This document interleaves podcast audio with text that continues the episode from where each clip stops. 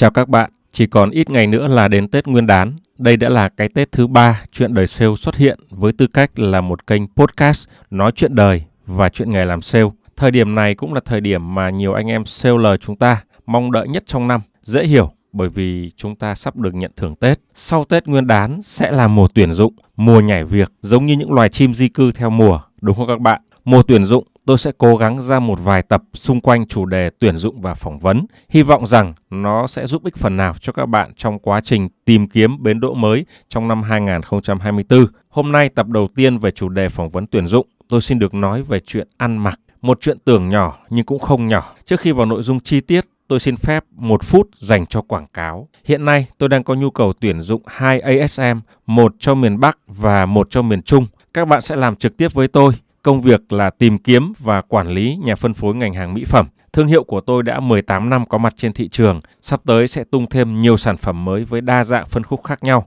Chế độ đãi ngộ sẽ rất hậu hĩnh, rất hấp dẫn, tỷ lệ phần trăm thưởng sẽ khiến cho các bạn thu nhập không giới hạn và quan trọng là các bạn sẽ được trải nghiệm và học hỏi những kiến thức, kinh nghiệm mới. Nếu như bạn nào đang muốn tìm một công việc, một công ty có thể gắn bó lâu dài thì các bạn hãy nhắn tin cho tôi qua fanpage Chuyện đời sale nhé. Chắc chắn chúng ta sẽ có cơ hội học hỏi và thành công cùng nhau ha các bạn. Bây giờ chúng ta quay trở về với chủ đề ăn mặc bằng một số câu chuyện không liên quan đến ăn mặc.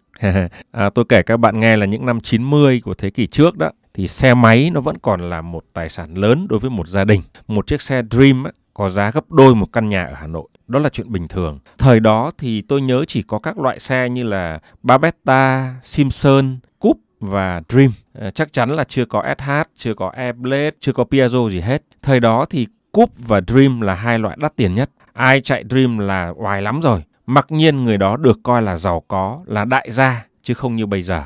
Rồi cuối những năm 97, 98 gì đó, nếu như ai là đại gia thì chắc chắn sẽ phải đeo cái máy nhắn tin hiệu Siemens hay là Motorola gì đó. Thời đó không có điện thoại di động, cho nên máy nhắn tin to như cục gạch gắn bên thắt lưng được coi là biểu trưng của doanh nhân hay là giới làm ăn giàu có. Trước đó thì biểu trưng cho một gia đình về sự thịnh vượng đó là dàn âm thanh thưa các bạn. Dàn âm thanh nào của nhà nào mở công suất lớn những bài hát của Modern Talking, của Boney M hay nhạc vàng của Chế Linh Tuấn Vũ.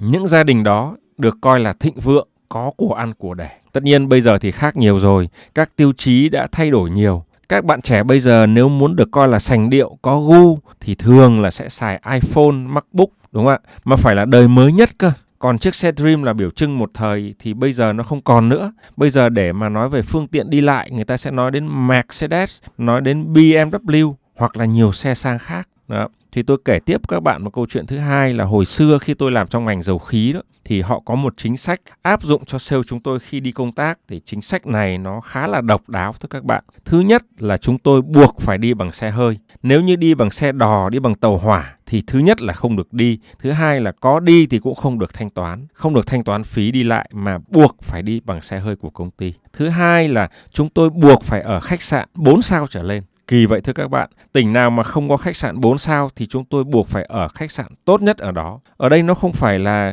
thu nhập cao hay sang giàu gì đâu, sang chảnh gì đâu thưa các bạn. Mà công ty của tôi á, nó có một bộ phận họ chuyên đặt phòng cho sale.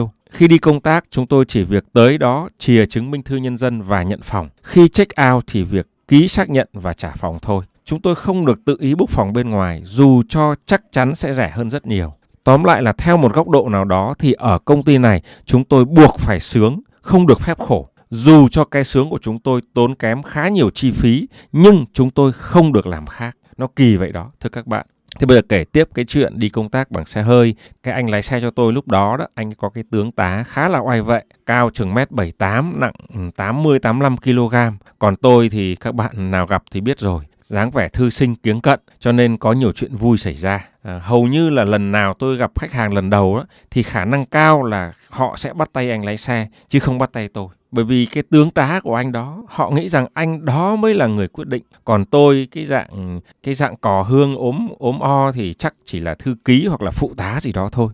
Thưa các bạn, hồi đó thì thú thực là tôi cũng không quá quan trọng hình thức bên ngoài, cho nên cái chuyện người khác có nhầm lẫn thì tôi cũng thấy bình thường, thậm chí còn thấy nó là chuyện vui, chuyện thú vị là đằng khác kể những chuyện đó với các bạn để chúng ta thấy rằng loài người nói chung hay là ở một phạm vi hẹp hơn là người Việt Nam trong phạm vi quan sát của tôi thì dù ở giai đoạn nào, dù cho là thập niên 90 hay là hai ba chục năm sau, họ đều có một điểm chung. Đó là gì? Đó là người ta sẽ đánh giá người khác qua vẻ bề ngoài, qua cái xe họ đi, qua bộ dàn cassette, qua khách sạn họ ở, qua tướng tá diện mạo bên ngoài, qua cái điện thoại họ xài. Đó, thưa các bạn, người giỏi giang và thành công chắc chắn là phải có tướng mạo, phải có ăn mặc và dùng những cái đồ thiết bị điện tử tốt hơn so với bình thường. Cái kết luận này có thể nói là chắc chắn luôn thưa các bạn. Thời nào cũng vậy thôi. Có thể sẽ có một số bạn theo chủ nghĩa mà tôi gọi là chủ nghĩa tốt gỗ hơn tốt nước sơn. Có nghĩa là quan trọng nội dung hơn là quan trọng hình thức bề ngoài khi các bạn theo cái chủ nghĩa tốt gỗ hơn tốt nước sơn thì các bạn có thể hơi nghi ngờ cái kết luận trên của tôi. Bởi vì theo các bạn hình thức bên ngoài chẳng nói lên điều gì cả. Bản chất bên trong mới là điều quan trọng. Cái này thì tôi hiểu mà. Bởi vì ngày xưa thời tuổi trẻ tôi cũng giống y chang các bạn. Tôi cũng là người theo chủ nghĩa tốt gỗ hơn tốt nước sơn. Cho nên tôi có thể hiểu phần nào điều các bạn đang nghi ngờ.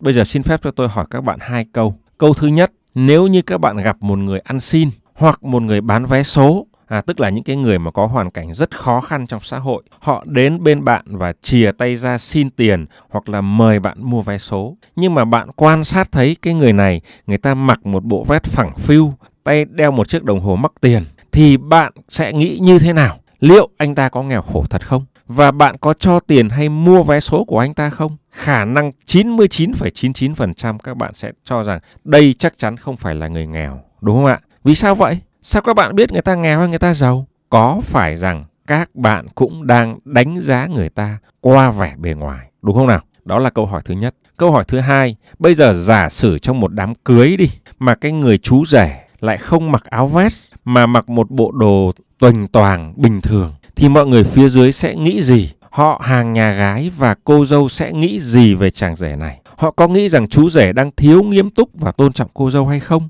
Mọi người có nghĩ rằng chú rể là người theo chủ nghĩa tốt gỗ hơn tốt nước sơn hay không? Đó, thưa các bạn, ở những nơi khi các bạn ở trên sân khấu, các bạn là chú rể, hàng trăm hàng nghìn cặp mắt đang nhìn dõi theo bạn thì cái cách bạn ăn mặc sẽ làm cho người khác đánh giá về con người bạn. Đó là một điều chắc chắn. Đó, thưa các bạn. Cho nên đôi khi đúng, tốt gỗ hơn tốt nước sơn, nhưng đôi khi nước sơn nó cũng quan trọng không kém so với chất gỗ bên trong, đúng không các bạn?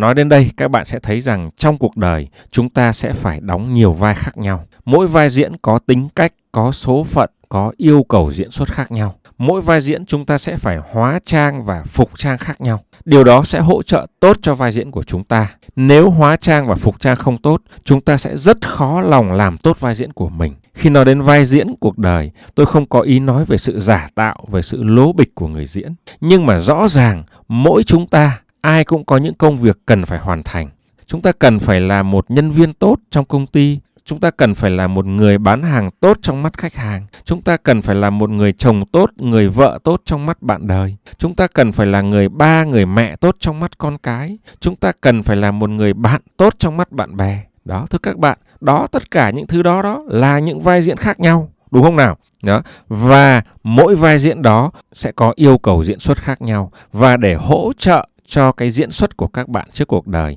thì các bạn cần một cái phục trang hợp lý. Không ai có thể diễn vai diễn trí phèo nếu như không mặc một bộ quần áo rách dưới. Đúng không ạ? Cho dù là nghệ sĩ hàng đầu thế giới đi chăng nữa, hàng đầu Việt Nam, nghệ sĩ nhân dân, nghệ sĩ ưu tú cũng không thể nào diễn cái vai diễn trí phèo nếu như cái phục trang, cái hóa trang nó không nó không phù hợp với hoàn cảnh. Đó, thưa các bạn. Thế thì bây giờ quay trở về với chủ đề chính của tập này Chúng ta sắp sửa bước vào mùa tuyển dụng, chúng ta sắp sửa bước vào những buổi phỏng vấn có ý nghĩa quyết định đến tương lai của chúng ta. Đó, bây giờ các bạn chuẩn bị phải đóng một cái vai diễn mà nhiệm vụ của các bạn là phải diễn cho thật tốt, thật xuất sắc. Thế thì bây giờ phục trang thế nào, ăn mặc thế nào trong những buổi phỏng vấn như vậy để tăng cơ hội cho các bạn, để hỗ trợ cho các bạn diễn cái vai diễn của mình. Thưa các bạn là thực ra trên đời này không có một loại trang phục nào đúng cho mọi trường hợp. Không phải lúc nào nam cũng mặc áo vest, nữ cũng mặc áo dài Thưa các bạn, ở nhà tuyển dụng đó, người ta muốn nhìn thấy bạn giống với tưởng tượng của người ta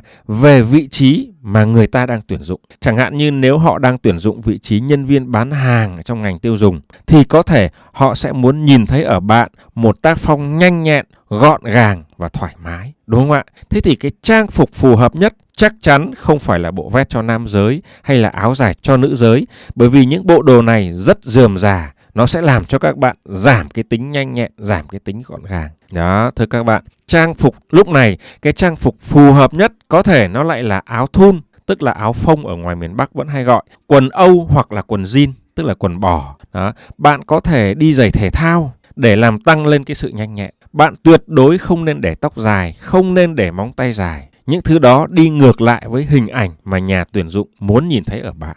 Ở một trường hợp khác, nếu như lúc này bạn đang ứng tuyển một vị trí là giảng viên đào tạo đi, à, đào tạo những kỹ năng mềm, kỹ năng kiến thức sản phẩm, vân vân và vân vân. Thế thì cái dáng vẻ chuyên nghiệp và lịch sự là điều quan trọng nhất. Lúc này một bộ vest và có cà vạt sẽ hỗ trợ tốt nhất cho bạn. Tự bộ quần áo đó đã ngầm thay bạn nói với nhà tuyển dụng rằng I am a trainer, I am a professional trainer tôi là một giảng viên, tôi là một giảng viên chuyên nghiệp. Thành ra bạn sẽ tốn rất ít công sức để chứng minh điều này. Bộ đồ mà bạn đang mặc đã giúp bạn làm nên điều đó. Nó giống như là cái bộ đồ rách dưới đã hỗ trợ cho nghệ sĩ diễn cái vai diễn trí phèo nó đạt. Đúng không ạ? Cái bộ đồ đó người người người diễn viên không cần phải nói gì hết, chỉ cần nhìn thấy bộ đồ đó thôi, khán giả đã tự nhận ra người đó là ai, tự nhận ra vai diễn này là gì. Điều này đúng chẳng những khi đi phỏng vấn mà khi bạn đi thị trường, bạn gặp khách hàng cũng vậy. Hồi mới vào nghề đi bán hàng FMCG thưa các bạn, tôi không biết, tôi chưa bao giờ để ý cái chuyện này. Cho nên buồn cười lắm. Tôi đi bán hàng ở trong cái những cái chợ truyền thống đó, tôi vẫn ờ, sơ mi quần Âu giày đen. À, hậu quả là thưa các bạn khi mà tôi đến gặp nhiều khách hàng với trong cái trang phục như vậy ấy, nhìn thấy tôi người ta tưởng tôi là cán bộ thuế và thế là họ lập tức dựng cái rào cản giao tiếp với mình ngay lập tức. Mình phải mất rất nhiều công để giới thiệu. Rằng không ra em em là ở từ công ty ờ, ABCDZ chứ không phải em không phải là phòng thuế. Tự nhiên là mình gây khó khăn cho mình. Hoặc là khi khi các bạn gặp bạn trai hay bạn gái trong lần hẹn đầu tiên à, khi các bạn ra mắt gia đình người yêu khi đi họp lớp khi đứng lên sân khấu làm mc hay khi các bạn nhận giải thưởng cũng vậy tất thảy những trường hợp nào mà bạn là đối tượng để người khác quan sát thì hãy hết sức chú ý đến cách ăn mặc và hình thức bên ngoài của mình. Bạn muốn người khác nghĩ về bạn như thế nào thì bạn hãy tưởng tượng ra diện mạo bên ngoài, cách ăn mặc bên ngoài của một con người cụ thể như thế và bạn hãy chọn cho mình một bộ đồ tương tự như những con người mà bạn tưởng tượng ra. Đó, thưa các bạn, là người làm sale, giàu nghèo bao nhiêu không biết, nhưng chắc chắn các bạn nên sắm cho mình vài bộ đồ để các bạn mặc trong những tình huống khác nhau. Riêng cái này tôi cho rằng nó không phải là chi phí mà nó là sự đầu tư cho bạn, cho cuộc sống và có thể là tương lai của bạn. Bạn gây ấn tượng với bạn gái, có thể sau này sẽ là vợ. Bạn gây ấn tượng với người phỏng vấn, có thể sau này là nơi mình làm việc. Bạn gây ấn tượng với một khách hàng quan trọng và sau này có thể giúp bạn phát triển doanh số, phát triển công việc. Thì thưa các bạn, đó là gì ạ? Đó là cuộc sống và tương lai của các bạn đấy. Một bộ đồ có thể cho người khác biết bạn là ai, bạn là người như thế nào. Vậy thì hãy bỏ đi cái suy nghĩ tốt gỗ hơn tốt nước sơn. Theo tôi phải là cả gỗ và nước sơn đều quý. Cuộc đời cho chúng ta cả hai, gỗ và nước sơn. Tại sao chúng ta không chọn cả hai? Tại sao chúng ta không làm tốt cả hai việc mà chúng ta lại đi chọn chỉ có một là gỗ mà không phải nước sơn? Đúng không nào? Hy vọng rằng những chia sẻ này sẽ là một ý tưởng giúp cho cuộc sống và công việc của các bạn tốt lên. Tôi không mong mỏi điều gì hơn là như vậy. Và các bạn hãy quay trở lại với chuyện đời sale vào 7 giờ sáng thứ bảy tuần sau để chúng ta tiếp tục chia sẻ những câu chuyện xung quanh chủ đề phỏng vấn tuyển dụng. Còn bây giờ, xin chào và hẹn gặp lại các bạn.